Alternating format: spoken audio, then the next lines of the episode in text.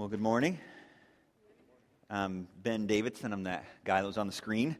And uh, I'm still the executive pastor here at Bethany, at least as far as I know. But it's good to be with you this morning. I, need to tell you that last night I fell asleep on the couch uh, watching football and had a very strange dream. We were here worshiping at Five Points, but Five Points had also rented the facility, facility to another church as well. And so it was just chaos ensuing out here um, Pastor Lyle Sutton, who's a pastor at Bethany Baptist Church, the church that planted us, was out in the hallway with a potato gun shooting t shirts at people. when I came up to preach, an African choir actually replaced me on the stage. Uh, the good news is they sounded really great. Bad news is it's not happening now. It's, it's me. I'm preaching, so sorry about that. But, uh, you know, when you fall asleep on the couch, you never know what's going to come to your mind. Um, but I'm glad to be here to uh, share God's word uh, with you you know, we're, we're in a new year. Now I get to be the first sermon of, of 2015 at Bethany Community Church. You know, as we approach the new year, uh, we tend to think this sense of, ah, you know, a new season, a new beginning, a time to start counting how many times you accidentally write 2014 instead of 2015. You know, a new year can bring a real sense of hope and optimism. Just think about change and, and a starting fresh, a clean slate. For some of us, the new year, uh, we're very thankful for it because last year was a very hard year. Maybe it's because of the tornado or family strife or illness uh, in your life or in your family's life. So, you know, I think no matter what starting point we're at, whether a more optimistic starting point or a more pessimistic starting point, we all, I think, go into this new year wanting a better year, right? And I think that's, that's an okay thought to have. It can be an unhealthy one, but I think it's okay to be thinking, hey, I would love 2015 to be better than, than 2014 was. And I think there's a, a temptation to succumb to the cultural pressures around us sometimes that say, you know, hey, there's some secret things that you're missing out on that if you only applied these hidden principles, these keys, you would have a better year this year um, than last year. You know, our, our nature says if I could just figure out how to manage my finances or get better grades or drop a few pant sizes or find the right man or woman or just get organized, or maybe to spiritualize it. Um, I need to find the right devotional book. I can write, find the right Bible reading plan, memorize the right Bible verses, get motivated to go to the prayer meeting on Wednesday nights. There's all these types of things that we think, if I just had the hidden keys, I would be able to figure this out. And so there are books, and some of these I Googled um, hidden keys and secret, and I found some book titles that kind of feed the beast here a little bit Hidden Keys to Loving Relationships, Hidden Keys to Life and Business Success Hidden Keys to a Loving, Lasting Marriage. Some of these book titles are in Christian bookstores, on Christian book, book sites. Um, the Secret to Generosity, The Secret to Happiness, Secret Food Cures, The Secret, What Great Leaders Know and Do, and my favorite, Secret Messages, Training a Happy Dog. So, as, as believers in Christ, uh, we can often, often fall into the, the same trap of trying to find the secrets to a happy life, can't we? Uh, we kind of laugh at some of these book titles, but we're tempted to think if I could just find the right method, if I could just find the right method, then my life would be fixed. But see, that's, that's not the issue. The issue is really a problem in our own hearts, a problem with our own thinking, our, our own theology. What do we really believe about who God is? And what is He like?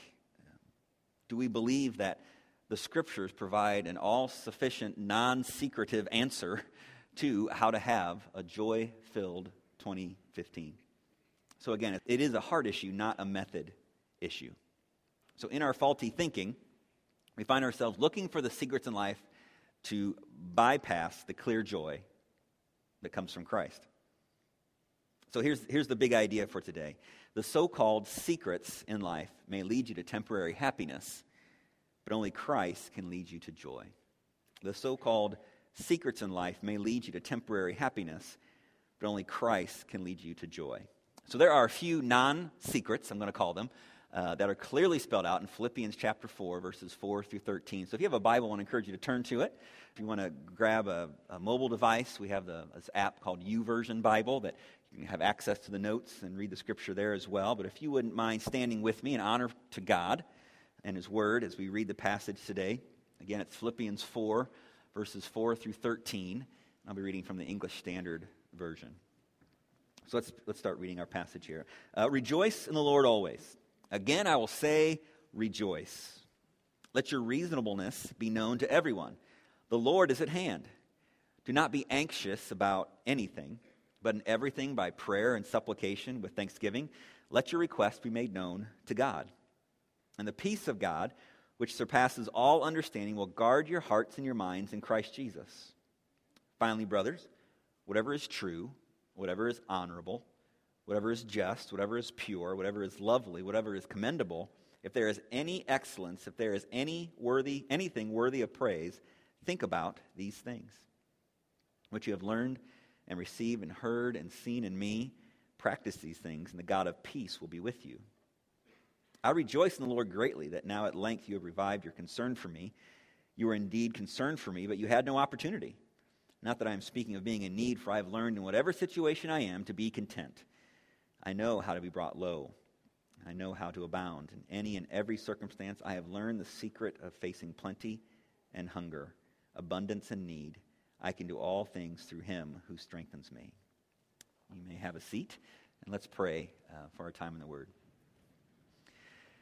Heavenly Father, as we come off of a, what could have been a busy holiday season, or for some, maybe not, we just uh, see afresh our need for you as we head into this new year. So I ask that you would help me to be renewed in my mind and my thinking as I uh, share this message, that you would help us all to be submissive to you and what you might have for us. Lord, we know that you can provide change as a result of being in your word. So, God, I ask that you would change me, that you would change us this moment, right now, as we read your word. And we pray this all in Jesus' name. Amen. So, these are the three non secrets that lead us to joy. Okay, in Philippians 4. Here's the first one. The first non secret is to surrender yourself to Christ, from verses 4 through 7. Surrender yourself to Christ. Let me look back at, at verse 4 here. It says, Rejoice in the Lord always. Again, I will say, rejoice. Now, I'll stop there because some have said that this verse really represents the whole book of Philippians. To, to be joyful would be the theme of the book of Philippians. So, as we, we talk about joy, we need to define that. What is joy? Because I think some wrongly interpret it as an emotion, okay? But as you look at verse 4, it's a command Paul gives rejoice in the Lord always. Not, hey, if you have time, if you want to think about it, maybe you could consider being joyful. No, it's rejoice in the Lord always. It's a command. And, and so it's more than an emotion. It has to be. Because think about it a dad maybe trying to take a picture of his kids at Christmas time, and the kids are kind of nitpicking at each other and arguing, and, and he's getting frustrated, and he says, Stop it, smile, and be happy. You can't command that emotion and they, oh, yeah, we're happy now, Dad. Thank you for the commendation. No, they're not going to be happy. You can't command an emotion. So joy can't fit in that category of an emotion. So let me give us some categories to talk about. Okay, first, it's um, feelings, and I'm going to define that as things we feel, we touch. Actually, feelings, okay, feel. Then we have emotions, where we have happiness, sadness, anger, things like that. And then a third category is, is things we believe or how we think. All right? So, I would put joy in this category of how we think or what we believe, a belief statement. Now, some of the language gets crossed over too often in, in our, our language today. So, for example, someone will say, um, I, I feel like this verse is saying, if you're talking about in a Bible study setting, well, that's not, it's not really a feeling, is it, as we're defining it? It's a belief, it's that third category. It's a belief. I believe this verse is saying. I, I think this verse is saying. Right? Or someone might say, Oh, I was talking with Pastor Ben after that sermon, and, and I just felt so awkward talking to him. Well, that, that's not really a feeling, is it? It's, it's a belief statement. I believe that it was awkward talking with Pastor Ben. Or someone else might say, Well, I, I feel like talking to Ben is a great, great happiness, brings me great joy to have talk with Pastor Ben. Yeah, thank you. Well, that's not a feeling either, is it? It's, it's a belief. I, I believe talking with Ben is great. And well, I believe talking with Ben is, is not great. It's a belief. And so we're, we're, let me give you these categories. I think that's going to help us as we define what joy, what joy is. I found this definition of, of joy. One good definition says this the deep down confidence that God is in control of everything for the believer's good and his own glory, and thus all is well no matter what the circumstances. Let me read that again. The deep down confidence that God is in control of everything for the believer's good and his own glory, and thus all is well no matter what the circumstances. I believe that definition right there describes a surrendered life, the life that is surrendered to Christ. Let's look at it. The deep down confidence. Now, what is that? Is that a feeling? Is that an emotion? No, that's a belief. I believe. I am confident in what? That God is in control of everything, thus making me in control of nothing. I'm in control of nothing, and God is in control of everything. Praise the Lord. For the believer's good and his own glory. Now, oftentimes, that good is my sanctification. So we, we're going through a trial and look around and say, How can any of this be good? Well, circumstantially, nothing good may be happening, but in my heart, I'm becoming more like Christ. I'm learning, I'm seeing God more clearly through His Word. Sometimes that good is just our sanctification, just our sanctification. It's our sanctification, all right? That's a great thing. So it's for our good and for His own glory. Thus, all is well, no matter what the circumstances. That is a true picture of surrender, isn't it? The tense of the verb rejoice here in verse 4 is the present imperative, meaning a continual practice, always be doing it. It's habitual. We're always rejoicing in the Lord. Now, I think because of that, um, I, I believe, some, some commentaries would say that rejoice in the Lord always is, is one of several virtues listed in this in verses 4 through 7. But I, I think because of this fully surrendered mindset of rejoice in the Lord always, is that it's the umbrella which all the other virtues come. So if we look back at verse 5 now, if one is surrendered, if one is, is rejoicing in the Lord always, look at verse 5, your reasonableness will be known to everyone. You'll have this, this joy and, and surrendered life that your reasonableness, or, or some translations say, you'll have a gentle, gracious spirit to all. Isn't that something we long for? To have a gracious, gentle spirit to all. So if one is surrendered, they'll have reasonableness. Look at the second half of verse 5. As one is surrendered, the Lord is at hand. They'll know that God is near. Look at verse 6. If one is surrendered, they will not be anxious about anything. So think of something you're anxious about. Okay, now some of you will say, Oh, Pastor Ben, I'm, I'm so laid back. I'm not anxious about anything. Um, well, tomorrow, let's say you find out you have cancer. Okay, what are you anxious about? Or what could you be anxious about? John MacArthur says this of anxiety it's both a violation of Scripture and totally unnecessary. Think about how much anxiety pervades our lives. This pastor makes a strong statement. It's both a violation of Scripture and totally unnecessary. How could he say that? Well, first, we just look back at the Scripture. We see it's a violation. Do not be anxious about what? Anything. Anything. From the major traumas of life to the small, mundane things of life. Do not be anxious about anything. And he says it's totally unnecessary. Well, what's the very definition of the word anxiety? Undue concern. It's not due concern, it's undue concern. It should not be a concern. Anxiety has no place in the believer's life. Where does that anxiety come from? Is it a feeling? Is it an emotion? It's a belief, a wrong belief of who God is. We have anxiety, we have worry in our life because we don't believe God is who He says He is. We don't believe God is good and he offers good to those that love him. And so we have anxiety. It's a faulty belief that by his grace he can change in our hearts.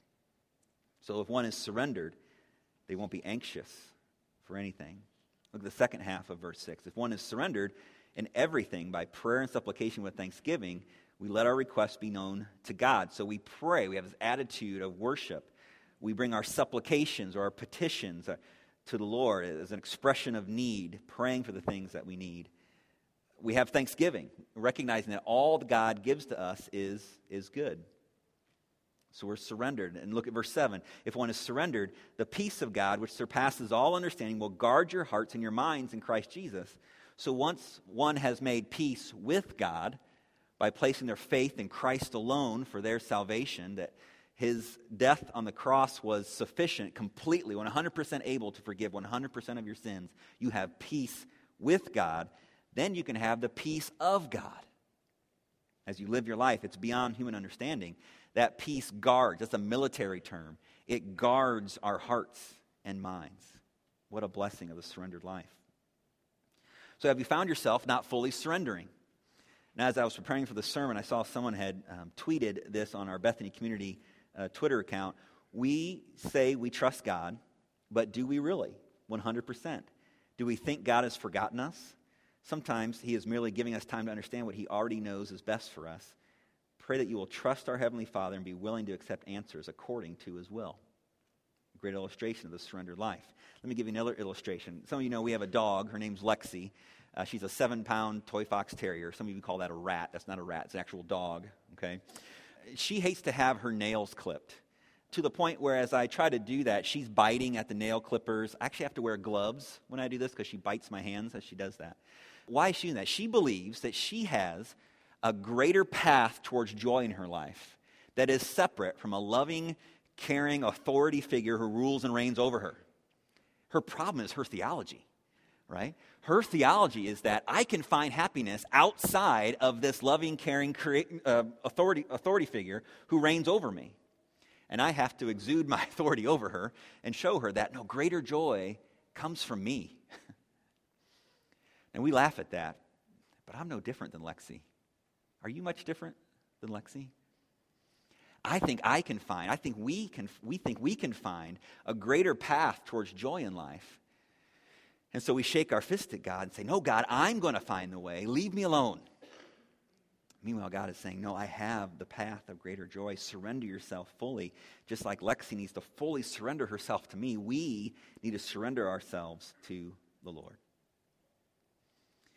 You know, there's that A.W. Tozer quote, and some of you know this already, and I don't know if I'm quoting it exactly, but what comes into your mind when you think about God is the most important thing about you. You know, when I'm, when I'm counseling people, just talking about God's Word, discipling people, uh, one of the focuses I make is to help them to have a right view of who God is. So we go to the scripture and say, okay, this is who God is. So, in light of who God is, then how do you interpret your circumstances around you? Because oftentimes we respond poorly to our circumstances around us because we don't believe God is who he says he is through his word. What is this God like? And is he worthy of surrendering to? This God who sent his son to die on the cross so that my sins could be 100% forgiven, giving me eternal life so I can be in heaven forever. Is that a God worth surrendering to? This God who changed my identity. I was a child of wrath. He put his son Christ in the way of that wrath, and now I'm a child of God. I have forever to live out that identity as a child of God, not a stepchild, not a cousin, not that crazy uncle at Christmas, but I am a child of God. Praise the Lord. Is that a God worth surrendering to? And meanwhile, we scurry around looking for this temporary happiness. God, I can find it my own way. I can find it my own way. And God is saying, just surrender. Surrender yourself to me. That is where you will find joy.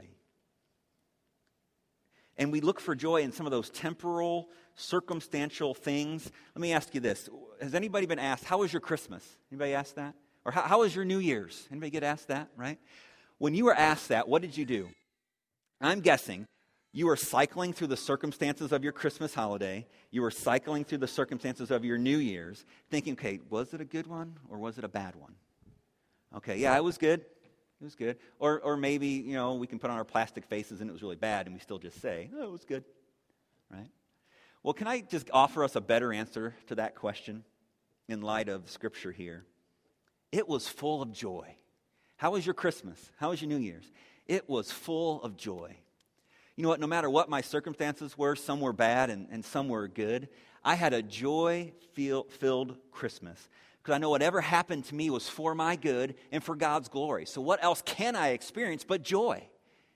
It's not an emotion, it's not a feeling, it's a choice, it's a decision. I believe that God, I am confident that God is sovereign over my holiday. And I trust in Him that it was for my good and for His glory. So I surrender all to Him. The person that says that believes Psalm 84:11 that says, "No good thing does He withhold from those who walk uprightly." Is that just talking about circumstantial things? I don't believe so. No good thing does he withhold from those who walk uprightly. So we can ask God to, to search our hearts and reveal to us what areas of our lives are we not surrendering to. Maybe you need first need to experience peace with God. Now, in a room this big, I don't suppose that every person in this room has made a decision to receive Christ as their Savior and Lord, but what a way to start your new year to experience new life in Christ, to receive that free gift of salvation, let me encourage you to talk with me afterwards, talk with someone who invited you or someone nearby you, someone up on the stage who would love to talk to you more about that. But we need to experience first that peace with God, and then we can experience the peace of God as we live out our daily lives. So that is the first non secret, to surrender ourselves fully to Christ. Let's go to the second non secret. A second non secret is to saturate yourself in Christ. To saturate yourself in Christ. Let's read verse 8 and verse 9. Finally, brothers, whatever is true, whatever is honorable, whatever is just, whatever is pure, whatever is lovely, whatever is commendable, if there is any excellence, if there is anything worthy of praise, think about these things. What you have learned and received and heard and seen in me, practice these things, and the God of peace will be with you. Now, let me start my explanation of, of this portion of our, our passage today by looking at the last four words of verse 8. Now, in the ESV Bible, it's think about these things, meaning evaluate these things, consider these things, ponder these things. See, Christianity is not a dumb man's religion, it's not a religion for fools, it's a thinking man's religion. The Bible tells us to think. In, in Proverbs 23 7, it says, For a man thinks within himself, so is he. We are to think. We need to take some time to think and dwell on and saturate ourselves with these virtues listed in verse 8. So look back at those, right? Think on whatever is true. Consider the scriptures. Consider the truths of the Bible. Think on whatever is honorable, things that are revered, things that are held in awe. Think on whatever is just, things that are, are right and, and righteous. Think on whatever is pure, things that are holy, undefiled, moral things. Think on whatever is lovely, things that are pleasing and sweet to the Lord. Think on whatever is commendable, things that are highly regarded and well thought of. There is much to think about, believer. What joy there is in saturating ourselves in these things. Think of Romans 11, verse 33. It starts, Oh, the depth of the riches of the wisdom and the knowledge of God, the depths of the riches and the wisdom of the knowledge of God. How searchable his judgments and his paths beyond tracing out. Who has known the mind of the Lord? Or who, can, who has been his counselor? Who has ever given to God that God should repay him? For from him and through him and to him are all things. To him be the glory forever. Amen. See that, that rising action you see as Paul writes. Oh, the depth of who God is. Praise the Lord the saturation continues as, as Paul keeps writing in Philippians. Look at verse 9. What you have learned and received and heard and seen in me, practice these things, and the God of peace will be with you. See, there is joy in surrendering and saturating yourself with God's commands. Paul's saying, all those things you saw me do, all those things you heard me say, all of those things, do all of them. Does he say that to kind of load them down with this burdensome, legalistic list of rules to do? No, he says, do all these things because there's so much more joy in obeying God's commands than you're ever going to find in the fleeting ple- pleasures of life. So do all of them. Saturate yourself with all the commands. That helps us to live out who we are, live out our purpose. Think about the sponge that's at your sink right now. And you took that sponge and you just dipped a, just a really small corner of that sponge in the water um, to help you clean off your table. What's that sponge going to say to you? Hey, what are you doing? You don't understand. There's so much. You should saturate me more. Uh, then I can be used for my full purpose. Don't just dip my toe in the water. Get me fully invested in the water. Help me be saturated in this water so I can do what I'm lived out to do. Now, let me give you another illustration. My, my wife, she's an internal processor. As you could probably tell, I'm a person who thinks as I talk. And so that gets me in a lot of trouble. I'll be thinking and talking, all of a sudden, blah, blah, blah, bad stuff comes out. Uh, but my wife, she, she ponders, she considers. She doesn't talk, she just ponders and considers things before she speaks. And it makes for wonderful conversations in our household. I, I like to tease her, and you know those old uh, computers where they have the you know, processing and the little lines moving across. So I'll ask her a question, and she's pondering, and I'm waiting there. I'll just kind of do this. She really enjoys it when I do it, she really loves it but I love that about her that she ponders, she considers the truths of God's word before she, before she speaks. Let me give you another illustration here. I first saw this picture as I was at the Biblical Counseling Conference in Lafayette, Indiana, a couple, couple Februarys ago. And we're going again this February. We'd love to have you join us. But the conference takes place in a church that has a school attached to it. Go into the second grade classroom, and there's a bunch of these on the wall. And it's for those in the back, you might have trouble seeing it. There's a steam engine, a coal car, and two train cars. And I asked one of the people there uh, at that church, what, what did this mean? Because the, it said on the, the engine, it said think it. And then on the train cars, it said do it. And then it said feel it. And it had um, a coal car here that said God's word. And the person explained to me, well, we're trying to teach our kids that as you ponder life or life circumstances come about you, you are to think using God's word. So the coal car is what feeds the steam engine. It's God's word that feeds our thinking, right? And it should be God's word as sufficient enough to feed our thinking. What else would we need? Would an ever present, always loving Father give us a book that's kind of 85% there? You know, hey, I'm going to give you the Bible. It's about 85% or so what you need. The rest of it, good luck. That's not the God that I worship. The God that I worship says, let me give you an all sufficient word that can feed your thinking for all you need in life. So you think about God's word and then you do it. And then you let the emotions come. So we think about God's word, we do it, and then it's not feelings, it, it is emotions. We let our emotions come. Because sometimes we, you know, I'm, so, I'm just so sad, I don't want to read God's word. Or, or I'm, I'm so angry, I don't want to pray. Well, think about God's word. Don't let the emotions come up front and lead your life. That's a dangerous path for all of us, isn't it? Think about God's word.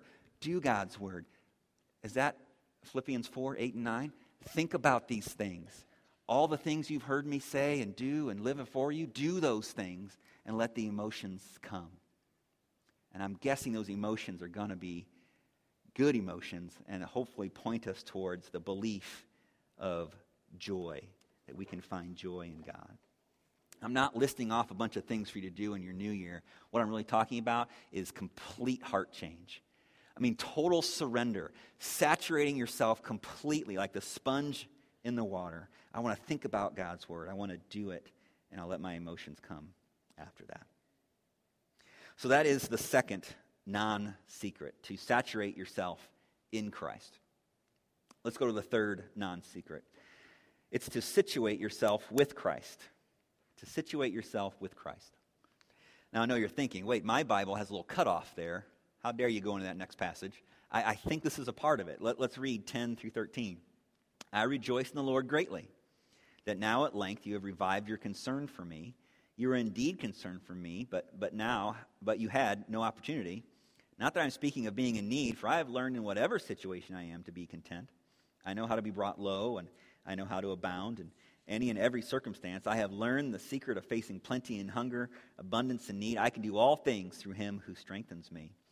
So we look back at verse 10, um, and we recognize that Paul's saying, um, you, you had a concern for me. Well, Paul helped plant the Philippian church about 10 years prior to the writing of the book of Philippians.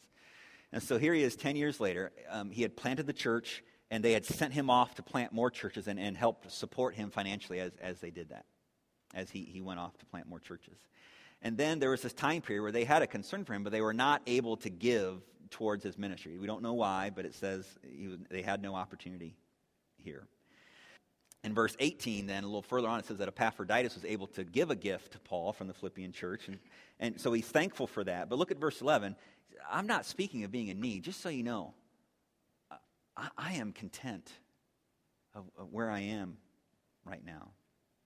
And that's not a, a circumstantial contentedness, is it? Because we can tend to think of I'm content because everything's happy, my emotions are in check. I'm not, in cont- I'm not content when my emotions aren't, when I'm angry, when I'm sad, when I, I don't like how life is going. But Paul wants them to know that he has a belief that he can be content meaning having enough. He knows what it means to be, be low, to abound, to have plenty of hunger, abundance, and need. And we need to remember the person writing this. Because immediately after Paul was converted, uh, in Acts 9, he wanted to preach the gospel, but the Jews in Damascus wanted to kill him. He was forced to flee in Acts 14 as an attempt to, was made to stone Paul. In Acts 17, not one, but two riots came up against him. Later on in Acts 17, Paul was mocked and ridiculed by Greek philosophers. In Acts 18 and 19, he faced both Jewish and Gentile opposition. In Acts 20, he was forced to change his travel plans because of a Jewish plot to end his life. In Acts 21, Paul was savagely beaten by a mob of people and then arrested. In Acts 23, there was a plot to kill Paul. that was discovered while he was in custody in Jerusalem, prompting the Roman commander to send him under heavy guard to the governor of Caesarea, to Felix. And after his case was dragged out for two years, Paul appealed to Rome, was shipwrecked along the way, and he arrived in Rome and waited another two years for his case to be heard. And it's during that two years that he wrote the book of Philippians. Can you imagine the scars on his body as he's writing this? You know, um, in 2015, I'm going to turn 40 years old. Now, some of you are thinking, oh, what a spring chicken. What a youthful looking young man. Some of you are thinking, that's an old geezer, right? Depending on your perspective. And, you know, I, I can feel 40. I, have run since I was in junior high, so my knees are telling me to stop. And you know, I've got a, a bad back that someone has to crack almost monthly now. But I think about Paul writing the book of Philippians here. He's thinking, oh man, my shoulder hurts. When I got slammed against that wall when that mob attacked me. Oh, I wish I could stretch my back, but the scars are so tight on my back, I can't even stretch out my back. And I'm content. Who's the hero of this story? It's not Paul, it's God. He's content. There's no greater joy than to be situated with Christ. Paul is content. Christ would give him strength in all his circumstances. I can do all things through Christ who strengthens me. That does not mean you can score five touchdowns in a football game. It does not mean you can dunk a basketball. That's how that verse is often used. It means I can do all things. I can persevere through anything of life. I can be content in everything because of Christ. He has made me content. I can do all things through Christ who strengthens me. As one situates himself with Christ, one is content. Now, it's interesting, as you read the book of Philippians, you don't see Paul calling the Philippian church out on any wrongdoing. There's other books or letters that Paul wrote, are now books of our Bible, that he wrote to churches where you see, like in Corinthians, for example, calling the Corinthian church out on some heresy and some things that we're struggling with. You don't see that here in the book of Philippians. You, you see really a church that seemingly is doing well, that is experiencing plenty versus Paul, who is in great need in house arrest himself. So, why does Paul say to this church that's seemingly doing well, rejoice in the Lord always? Be content. Think on these things. Why does he say this? Well, I think what he's saying to the Philippian church is don't be complacent. Don't, don't think you've arrived. Continually situate yourself with me, with the Lord. I can remember a time uh, in my family's life we were going through something pretty, pretty major in our life, and, and I cried out to the Lord, Lord, change this situation. I, I went down to Detweiler Park, and I, I, I literally cried out to the Lord and said, Lord, would you just change the situation? And you know, he, he, uh, he changed something, but it wasn't the situation. he changed my heart. It took time, for him to get through this stubborn heart. But he changed my heart. He changed my family's heart. And I know because of this, this thing in our family, my family knows God more clearly. We understand him better. We recognize his grace more fully in our lives because of this hard situation. We continually need to be challenged to situate ourselves with God. It goes along with surrendering and saturating, doesn't it? As believers, we are called to situate ourselves with Christ so that in every circumstance we find ourselves in, we don't have to scurry around looking for temporary happiness. We don't have to look around for secret methods to cope and deal with things. Only Christ can lead us to joy. So, as we look to, to Christ and surrender and saturate ourselves with Him, we'll more clear, clearly be able to see Him in every situation. So, we will find joy. It's not a secret, right? So, Paul mentions it as a secret in this passage, but I, I think he's showing us that there is a clear path here I've learned the secret, it's no longer a secret to us as believers, the pathway to joy. Our Bible proclaims it clearly to us. Now, sometimes we have to, to fight for joy, don't we, in the midst of the circumstances? Uh, let me read you a, a, text message I got this morning from Pastor Daniel, our, our senior pastor. He texted me at, at 6.49 this morning. He knew I'd be almost here at 5 points, and he said, praying for you this morning. And, and here's my response. Thanks, man. I just banged my head on the back door of my car. That literally did happen. Um, and I'm fighting for joy to apply my own sermon right now. I didn't want him to worry that I was passed out on the concrete, so I said the head bump was not major. And his response, it sounds like you remember your main point, so that's a good sign. it's a good thing, right? The, the head trauma wasn't too much. Well, we do need to, to fight for this joy, don't we? In, in the midst of the circumstances around us, we need to continually remind ourselves that we can fight for joy. When I was a, a student at Illinois State University, I had a friend named Rick, and Rick was this six-five dude, skinny, bone skinny guy, and he just loved the Lord. He loved what God had done in his life through Christ, and just loved the Lord. And he, he taught me uh, a, a, children, a Christian children's song. Um, maybe some of you know it. Um, rejoice in the Lord always. Again, I say rejoice. Anybody know that? Rejo- I'm like the only Christian on earth that doesn't know this song before college. Um, rejoice in the Lord always. Again, I say rejoice. You do it twice, and then you go, rejoice, rejoice. Again, I say rejoice. Rejoice, rejoice. Again, I say rejoice. And you sing it again. Rejoice. It's like one of those songs that never ends. You just keep singing it, right? And imagine I'm walking on the quad with Rick, and he just starts mumbling, Rejoice in the Lord. always." And then he just starts walking faster. And then the six-five guy is skipping down the quad, loud as anything, with all these students around. There's, what, 20,000 students on this campus, singing that song at the top of his lungs. And so I joined him. Why not, right? And every time Rick and I were on the quad, most of the time we are on the quad, we would just start singing that song together and skipping up and down the quad. So as we end our sermon, I want to do this. I want to sing that song together. Because uh, for the kids in the room, kids, I want you to know that you can rejoice in the Lord always if today you don't get as much screen time that you wanted, you can rejoice. If that person keeps bullying you at school, you can rejoice. If life's not going the way you want it to, you can rejoice. For you adults, if life isn't going the way you want it to, we can rejoice. Why? Because we can be confident. We can be confident there's a sovereign God who loves and cares for us. And he's doing everything. All the circumstances in life are for our good and for his glory. So we know that all is well. So I, I, asked Pastor Mike if you come out and help me. Because the best way to do this is in the round when you sing this song. You've done that before, right? If you sung this before.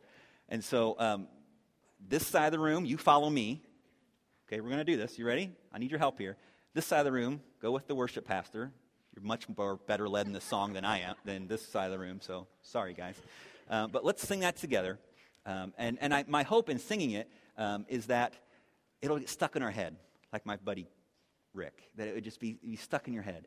And that this week, as you go through life and those the, the pressures of life push in on you, you'll sing this song um, as, as you go through life. All right, so let's sing that song. Uh, I'll pray, and then I think we'll have a closing song with the worship team. Okay, so you ready, guys? Rejoice in the Lord always. Again, I say rejoice. Rejoice in the Lord always. Again, I say rejoice.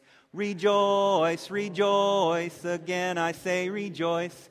Rejoice, rejoice. Again I say rejoice. Rejoice in the Lord always. Again I say rejoice. Rejoice in the Lord always. Again I say rejoice. Rejoice, rejoice. Again I say rejoice. Rejoice, rejoice. Again I say rejoice. Let's pray. Heavenly Father, we need you desperately to help us to rejoice in you always.